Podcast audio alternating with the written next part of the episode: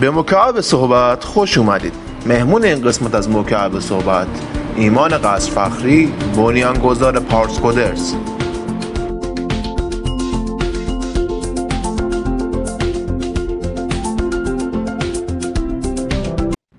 سلام من ایمان قصر فخری هستم بنیانگذار پارس کودرز چی شد که اصلا علاقه من شدیم به develop کردن؟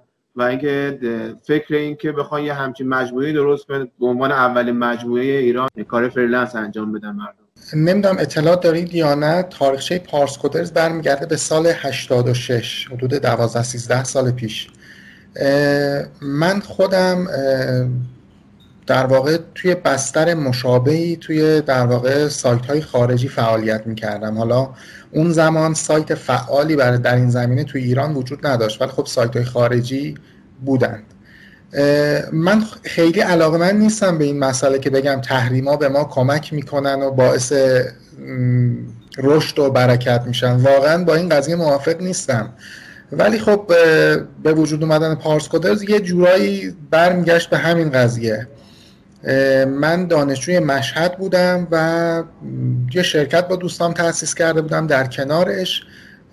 توی یه سایتی به اسم رنت کودر فعالیت می‌کردم. زمانی که حالا به خاطر دور بودن از محل زندگیم که خب شیراز هست و مشکلاتی که داشتیم اونجا به این نتیجه که باید برگردم شیراز. تمرکزم رو گذاشته بودم روی اینکه توی سایت های فریلنسری خارجی کار کنم و حالا بتونم درآمدی داشته باشم. به محضی که اومدم شیراز در واقع اون سایتی که من توش فعالیت می‌کردم متوجه شدن که من ایرانی هستم یعنی چند روز مونده بود که برگردم به شیراز. فهمیدم من ایرانی هستم و حسابم رو بستن. زمان که اومدم شیراز خب همه برنامه‌ریزیام به هم خورده بود. خب تصمیم گرفتم که ببینم نمونه ایرانیش هست یا نه. یکم گشتم یه سایتی رو پیدا کردم به اسم freelancer.ir اون زمان موقعی که چکش کردم دیدم حدود مثلا 6 7 ماه هست که پروژه جدیدی هیچ چیز جدیدی داخلش وجود نداره. خب دیدم شکست خورده است دیگه یعنی نمونه ایرانی فقط یکی وجود داشت که اونم متوقف شده بود کارش. گفتم خب من یه دونش رو می‌سازم. در واقع این شد اصل قضیه که من شروع کنم به ساختن سایت پارس کودرز. و حدود 6 ماه که از راه اندازی پارس کودرز گذشت اون سایت freelancer dot IR دیگه domain ش هم expire شد و من domain freelancer dot IR رو هم گرفتم و اضافه کردم به پارس کودرز. در واقع میشه گفت به خاطر همون بحث تحریم ها بود که پارس کودرز رو من راه اندازی کردم در واقعیت. بعد اینکه راه اندازی کردین حالا چالش هایی که داشتین از اون چالش ها برای مخاطبین بگین که شاید بخوان وارد دنیای freelancing بشن یا توی دنیای freelancing هستن. ببینید یکی از چالش که اون زمان وجود داشت حالا نمی‌دونم احتمالا یادتون باید باشه. خب اون زمان وضعیت پرداخت الکترونیکی و کلا حساب های اینترنتی و اینا تقریبا نبود یا اگر بود خیلی محدود بود. تنها بانکی که درگاه می‌داد بانک سامان بود که خب من اول کار اصلا درگاه نمی‌تونستم بگیرم چون حتما به اسم شرکت باید درگاه می‌گرفتی. من واریزایی که می‌خواستم انجام بدم اون زمان می‌رفتم تو صف آبربانک مثلا 5 تا واریز داشتم. تو صف آبربانک باید وای میستادم پای دستگاه و وچی که به کاربرا باید پرداخت می‌شد رو پرداخت می‌کردم. کلا آم... میشه گفت کشور تقریبا آمادگیش رو نداشت. مردم آمادگیش رو نداشتن. یعنی چند سال اول خب تعداد کسایی که حاضر بودن تو اینترنت خرید کنن یا همچین کاری رو انجام بدن واقع پروژه ای رو سفارش بدن خیلی محدود بود. پس به نظرم چالش اصلی که اون زمان من داشتم همین قضیه نبودن فرهنگ در واقع خرید اینترنتی و استفاده از اینترنت برای کسب و کار بود در اوایلش بعد این داستانه گذشت و حالا یه مقدار پارت کودرز اسمش در رفت شبکه سه خبر کار کرد. توی کلیک جامعه جمع زمینه یک شنبه های جامعه جمع. اسمش اومد. توی نظراتی که تو اون تاریخ هست توی اینترنت نظرات خوب هست نظرات بد هست.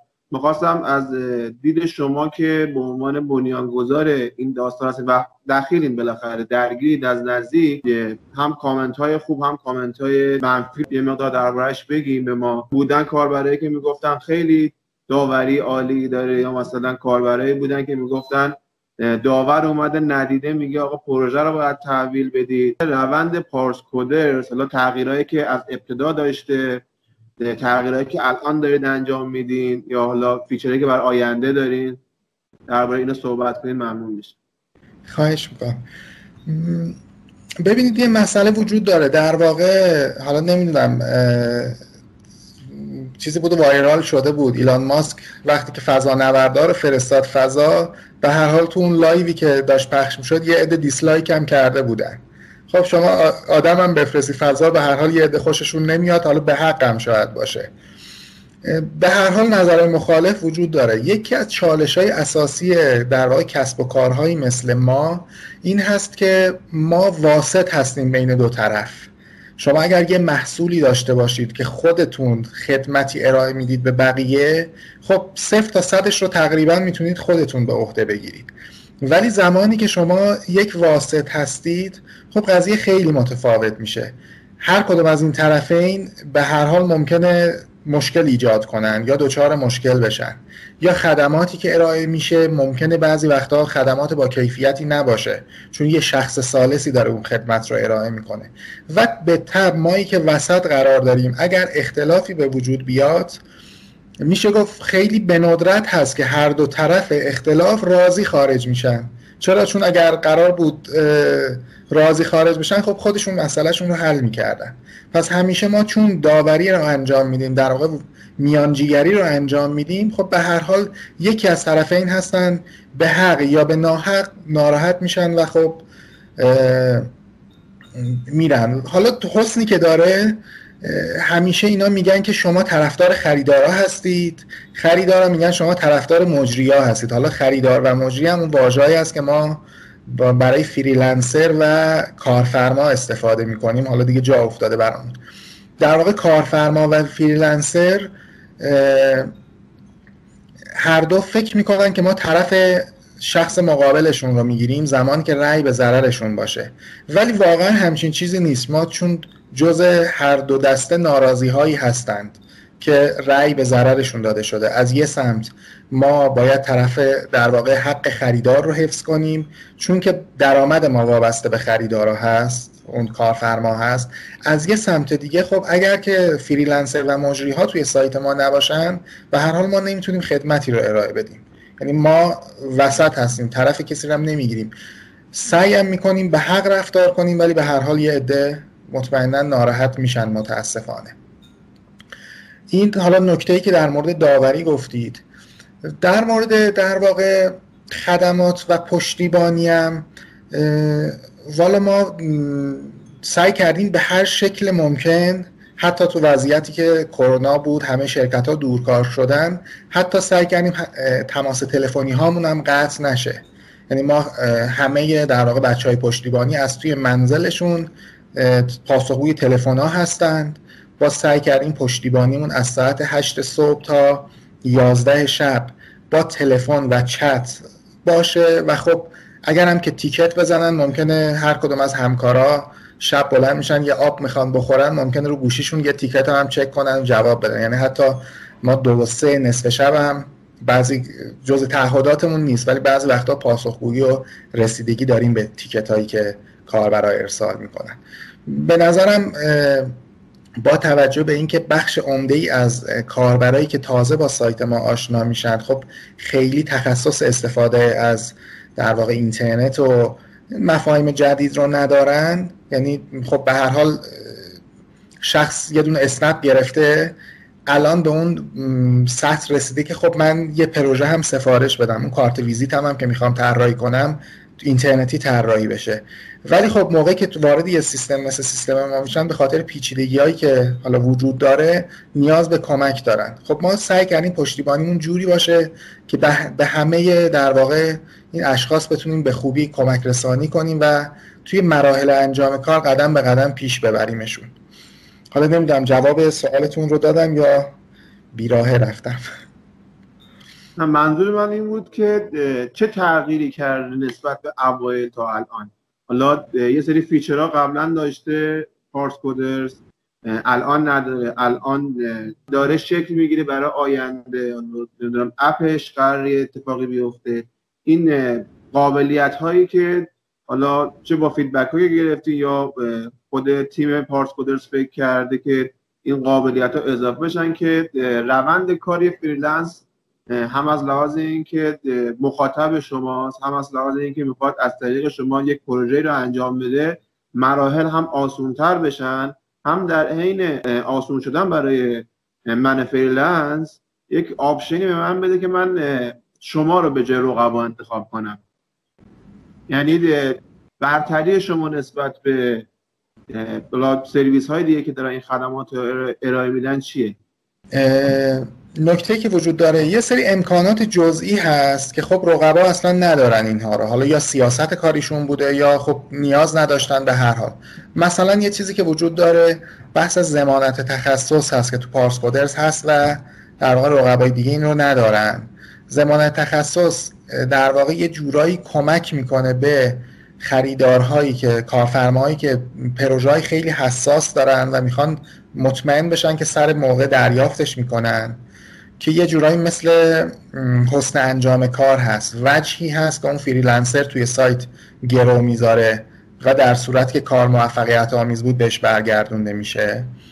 و هم برای کسایی که تازه کار هستن رزومه ای هنوز ندارن برای که قانع کنن طرف مقابلشون رو که از عهده کاربر میان از این زمان تخصص می‌تونن استفاده کنن. که مثلا یه رقمی مثل 5 درصد دو درصد ده درصد از مبلغ کل پروژه می‌تونه باشه.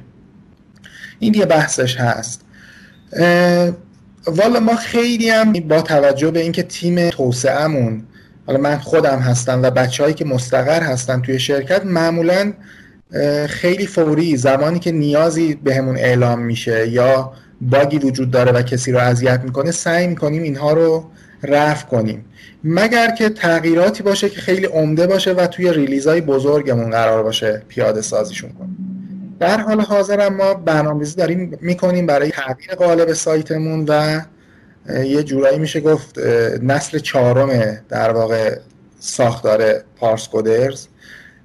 یه دلیلش هم این هست که خب خیلی به هر حال مدتی گذشته حدود 6 سال هست که از آخرین تغییر قالب ما میگذره. به کلی امکانات اضافه شده و خب شاید خیلی جاهای درستی قرار نگرفتن. باعث شدن که یه کوهی از امکانات جلوی کاربر باشه. باعث بشه که از همون موارد ساده ای که باید بتونه استفاده کنه هم نتونه استفاده کنه گم بشه بین امکانات. و خب به طب یه سری از امکانات هم هست که ما با توجه به ساختار فعلیمون نتونستیم پیاده سازی کنیم. داریم الان به اون سمت میریم که خب کمبودهایی که تو این مدت ثبت کردیم رو پیاده سازی کنیم و اینکه یه سازماندهی مجدد بکنیم تمام قسمت های سایت رو.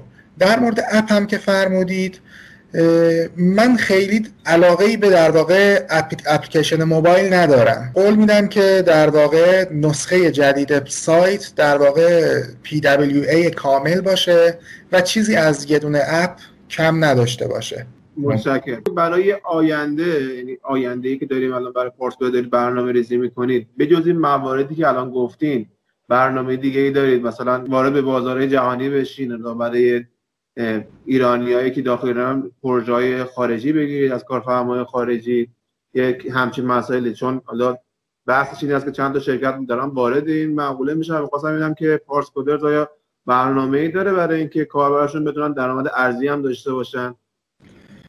برنامه مشخصی متاسفانه نداریم به خاطر حالا محدودیت هایی که روی جابجایی وجه وجود داره. در واقع این کار رو به صورت خیلی جزئی ما داریم انجام میدیم. در واقع هر کسی که الان نتونه ریال واریز کنه به حساب ما و در واقع حالا خارج از کشور باشه این امکان رو داریم که دلار یا یورو از طریق PayPal یا واریز بانکی برای ما انجام بدن. و ما معادلش ریالی حسابشون رو شارژ می‌کنیم. یعنی اون چیزی نیست که مد نظر شماست چون که مجری که کار رو انجام میده از اون دلاره منتفع نمیشه. مای, پار... مای پارس کودرز هم منتفع نمیشیم از اون دلاره. در واقع فقط معادلش ریالی حساب کارفرما رو شارژ می‌کنیم. و خب دلیلی هم که اصلا به اون سمت نرفتیم بحث اینه که شرایط روز به روز در حال بدتر شدن هست از لحاظ اینکه با هویت واقعی نمیشه خارج از ایران کار کرد. یعنی کسی اگر که بخواد واریزی داشته باشه به حساب در واقع ایرانی خب مسلما دچار مشکل میشه. به خاطر همین ما اینو در واقع معطل گذاشتیم و فعالیتی روش انجام ندادیم. در واقع حالا بخوام خلاصه بگم نه الان الان دیگه برنامه ای نداریم براش. یه مدت داشتیم ولی خب از دستور کارمون به خاطر مشکلات خارج شد. دلار گرون میشه هی این بازار چربتر میشه و از اون ورم تحریمات سفت و سختتر میشه و خب نمیشه کاری کرد. این مخاطبانی که الان ما داریم یا freelance ن یا کار freelancing انجام میدن. حالا بعضی از مخاطبین می‌خوان وارد دنیای freelance بشن. یه سری نکات که بتونن این افراد ازش استفاده کنن. حالا خودتون freelance بودین یه زمانی یه سری از اون تا بازه می‌تونید یه سری نکات رو بگین. یه سری نکات که الان خودتون به عنوان یه دونه founder مجموعه ای که رابط این قضیه هست یه نکات به اینکه چیکار کنن بتونن تو چشم کارفرما دیده بشن بتونن پروژه های بهتری بگیرن به اینکه بتونن استفاده کنن ممنون میشن من مقدمه اولش بگم. به نظر من کار کردن به عنوان freelancer در واقع آموزش هست برای حرفه‌ای شدن. کسی که به عنوان freelancer کار می‌کنه حالا من بیشتر بحث برنامه نویسی و تولید نرم افزار مد نظرم هست. با توجه به اینکه علاقمندی های مختلف نیازهای مختلف آدم های مختلف رو می‌بینه هم از لحاظ فنی در واقع با چالش های مختلفی روبرو میشه و می‌تونه توسعه بده خودش رو در واقع از اون نظری که بتونه یه بیزینسمن بشه یه فروشنده بشه. چرا؟ چون فریلنسر خودش باید خدمات خودش رو بفروشه. پس به نظر من حتما کسی که می‌خواد کار کنه از همون موقعی که دانشجو هست بد نیست که وارد در واقع حوزه freelancing بشه. و منظورم هم واقعا کار کردن تو سایت پارس کودرز و پونیشا و سایت های مشابه هست دیگه. یعنی میشه گفت اینجا چون معدن پروژه ها هست پس باید تو همچین بسترهایی هم کار بشه. حالا می‌تونه در کنارش کار گرفتن از پسرخاله و پسرعمو اینا هم باشه. نکته بعد باز اشاره کردم. یه فریلنسر برای که بتونه خوب کار بگیره باید یه مقدار رو مهارت‌های در واقع اجتماعی خودش کار کنه. متاسفانه حالا من خودم هم جز همین افراد هستم. آدمای فنی خیلی نمی‌تونن ارتباط برقرار کنن. آدمای فنی حوصله بحث کردن با کارفرماشون رو ندارن سر و کله زدن رو ندارن. یه مقداری باید رو در واقع بخش های غیر فنی وقت بذارن و در واقع خودشون رو تقویت کنن. و به نظر من تو کار کردن حالا مخصوصا تو سایت های freelancing باید با هویت واقعی باشه. زمانی که شما عکستون عکس خودتونه اسمتون اسم خودتون هست و به جای عکستون درخت نذاشتید گل نذاشتید خب مسلما اعتماد رو راحت تر جلب می‌کنید. و مورد بعد باز توی پیشنهاد دادن مد نظرم هست زمانی که پیشنهادی ثبت میشه باید راهکار ارائه بده یعنی داده بشه. این که مثلا یه قیمتی ارسال بشه توش نوشته بشه سلام خب مسلما برای اون کارفرما چندان جذاب نیست. اگر که توضیح داده بشه توضیحات و سوالاتی که نشون دهنده این باشه که مشکلات اون کارفرما توسط freelancer درک شده و freelancer بین سوالاتش یا جدا از سوالات بتونه نشون بده که من می‌فهمم تو رو و یه سری پیشنهادات اضافه هم برات دارم خب مسلما برای کارفرما جذاب میشه اون شخص و حتی اگر رزومه ای هم نداشته باشه می‌تونه پروژه رو بگیره و شروع به کار بکنه. این رو هم بگم.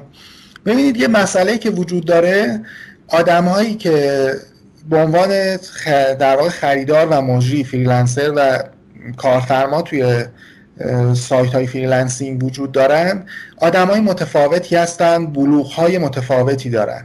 مسلما یه شخصی که یه سایت می‌خواد بزنه و بار اولش هم هست تو مخیلش نمی گنجه که دیجیکالا ماهیانه یا حتی ساعتی چقدر هزینه برای توسعه سایتش داره پرداخت می‌کنه. خب میاد میگه من یه سایت می‌خوام مثل دیجیکالا ایرادات دیجیکالا هم رفت بشه قیمت هم 200 هزار تومن. خدا شاهده ما پروژه هایی داریم که سایت مشابه پارس و پونیشا عنوانش همینه. سایت مشابه پارس و پونیشا با رفع مشکلات آنها. با دیویس هزار تومن انجام شده. خب چجوری انجام شده؟ اون کسی که می‌خواد این کارو بکنه قطعا نمی‌خواد سرمایه گذاری میلیاردی انجام بده. و اون کسی هم که انجام داده خب یه دونه WordPress نصب کرده یه دونه plugin و حالا یه قالب در واقع customize شده برای سایت های freelancing روش نصب کرده و برای اون شخص هم واقعا نیازهاشو برآورده می‌کنه. نیازهاش چیه؟ اینکه وارد این بازی و این بازار بشه بفهمه که کسب و کار اینترنتی بزرگتر از اون چیزی بوده که فکر می‌کنه می‌کرده. 200 هزار تومن هزینه سایتش رو داده. برای اون فریلنسر هم 4 5 ساعت بیشتر وقت نذاشته. وقت ازش نگرفته 200 هزار تومن شاید حالا کم باشه. ولی خب خیلی هم بد نبوده شاید. حالا باز شاکی میشن از دستم احتمالا. ولی هدف برای اون کارفرما چی بوده؟ این که به این نتیجه برسه که خب فراتر از سایت من نیاز دارم که digital marketing کنم نیاز دارم که ایده داشته باشم خلاقیت داشته باشم. احتمالا پروژه بعدی که می‌خواد پیاده سازی کنه حاضره یه مقدار بیشتر پرداخت کنه. یعنی به نظر من خیلی صفر و صدی و خیلی سختگیرانه نباید دید این قضایا رو.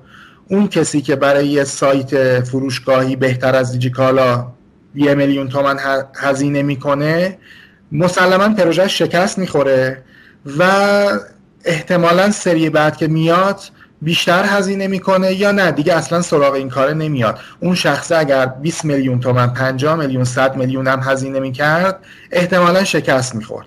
پس اینا در واقع میشه گفت چون افراد مختلف با سطح بلوغ مختلف اینجا در کنار هم هستن به نظرم نباید خیلی ایراد گرفت به قیمت های پایین.